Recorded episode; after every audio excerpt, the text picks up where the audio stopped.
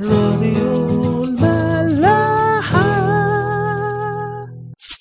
اديتور دعم.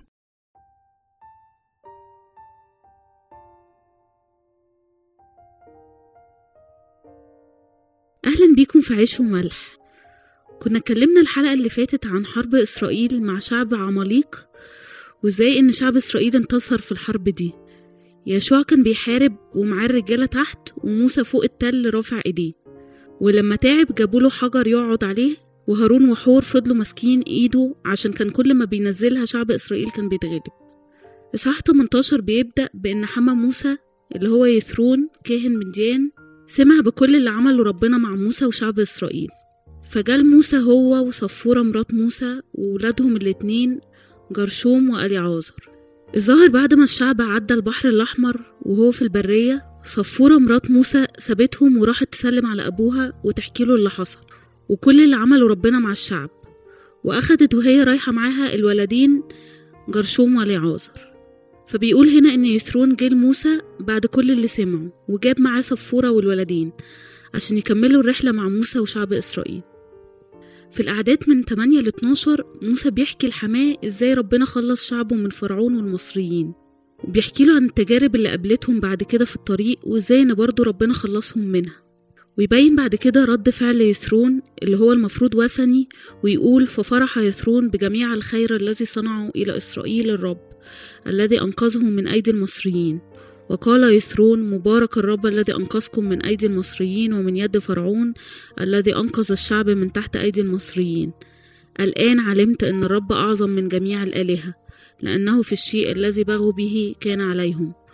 وفي الآخر يقول فأخذ يسرون حمو موسى محرقة وذبائح لله. وجاء هارون وجميع شيوخ إسرائيل ليأكلوا طعاما مع حمى موسى أمام الله. باين قوي هنا الفرح اللي كان كل واحد فيه من موسى المؤمن ليثرون الوثني.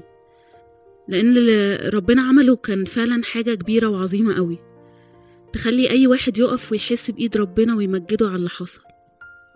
كنت بفكر كده إزاي إن إحنا كتير قوي بيحصل معانا مواقف وحاجات وإيد ربنا بتبقى ظاهرة قوي فيها وما بنقفش زي يسرون نمجد ربنا عليها. كتير من كتر عشمنا وإحساسنا إن إحنا ولاد ربنا بناخد الحاجة من إيديه كأنها حق من حقوقنا. وكأننا ما خدناش حاجة زيادة عن اللي المفروض ناخده عشان نشكر عليها. داود في مزمور 103 بيقول باركي يا نفسي الرب ولا تنسي كل حسناته. بيقعد يركز على حسنات كتيرة قوي ربنا ممكن يكون بيعملها معانا كل يوم وإحنا ما بناخدش بالنا منها. راديو ملاح. بعد كده بيكمل إصحاح 18 ويقول إن في اليوم التاني ابتدى موسى يقف ويقضي للشعب من الصبح لغاية بالليل. ولما يثرون شاف كده وسأل موسى على الموضوع موسى قال له إن الشعب بيجيله لو عايز يسأله في أي حاجة أو عايزه يحكم بين واحد وصاحبه وعشان كمان يعرفهم الشرايع والفرايض بتاعت ربنا.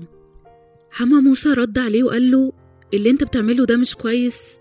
انت كده هتتعب وتتعب الشعب كله معاك. وقال له لأن الأمر أعظم منك. لا تستطيع أن تصنعه وحدك.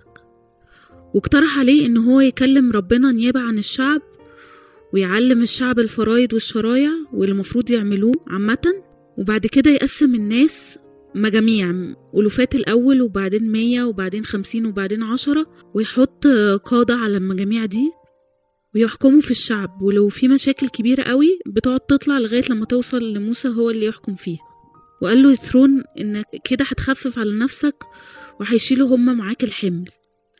وفعلا موسى عمل زي ما يثرون قال له واختار ناس يحكموا في الشعب. وفي الآخر صرف حماة اللي رجع للأرض بتاعته تاني. أول حاجة عايزين نشوفها هنا هي إزاي إن موسى قبل النصيحة من حماة. موسى اللي كان بيكلم ربنا على طول وخرج إسرائيل من مصر وابتدى يمشي بيهم في البرية. سمع كلام حماة الوثني اللي ما يعرفش ربنا. كتير إحنا كمان بيحصل معانا الموقف ده. حد أصغر منا في السن أو ما بقالوش كتير في الخدمة زينا أو مش من شعب ربنا أصلا يجي ويديلنا نصيحة أو يبكتنا على حاجة عملناها. ويقول لنا زي ما حما موسى قال له ليس جيدا الأمر الذي أنت صانع وإحنا طبعا بنحتقر النصيحة دي وبنرفض نسمعها عشان حاسين من جوانا إن إحنا أحسن من اللي ادالنا النصيحة دي. المشكلة إن كبريائنا ساعات كتير بيمنعنا من إن إحنا نستفاد أو ننمو أكتر. اتعودنا نتكلم أكتر ما بنسمع. فأكيد بالأولى لما نقف وهنسمع مش هنسمع كلام حد شايفينه أقل منا بأي شكل من الأشكال. مع إن ربنا بيكلمنا وينغز قلوبنا بكل طريقة. ساعات حتى من ناس إحنا شايفينهم مش محبوبين لينا. عشان كده أي نقد بناخده لازم ناخد الكلام الصح اللي فيه ونشتغل عليه. تاني حاجة هنا هي الخدمة نفسها اللي كان موسى بيعملها. وزي إن هي وصلت إن هي بقت حمل عليه ومضيعة للوقت لنفسه ولغيره. بيقول في سفر العدد إصحاح 11 موسى كان بيكلم ربنا ويقول له لماذا أسأت إلى عبدك ولماذا لم أجد نعمة في عينيك؟ حتى إنك وضعت ثقل جميع هذا الشعب علي. ألعلي حبلت بجميع هذا الشعب أو لعلي ولدته؟ واضح إن موسى كان تعبان جدا لدرجة إن هو بيقول لربنا بسخرية كده هو أنا مخلف الشعب ده عشان أشيل حمله؟ وبالأخص يعني إن شعب إسرائيل ده كان شعب شكاي وبتاع مشاكل على طول فأكيد خناقاتهم كانت كتير وتعاملاتهم ما كانتش أحسن حاجة مع بعض.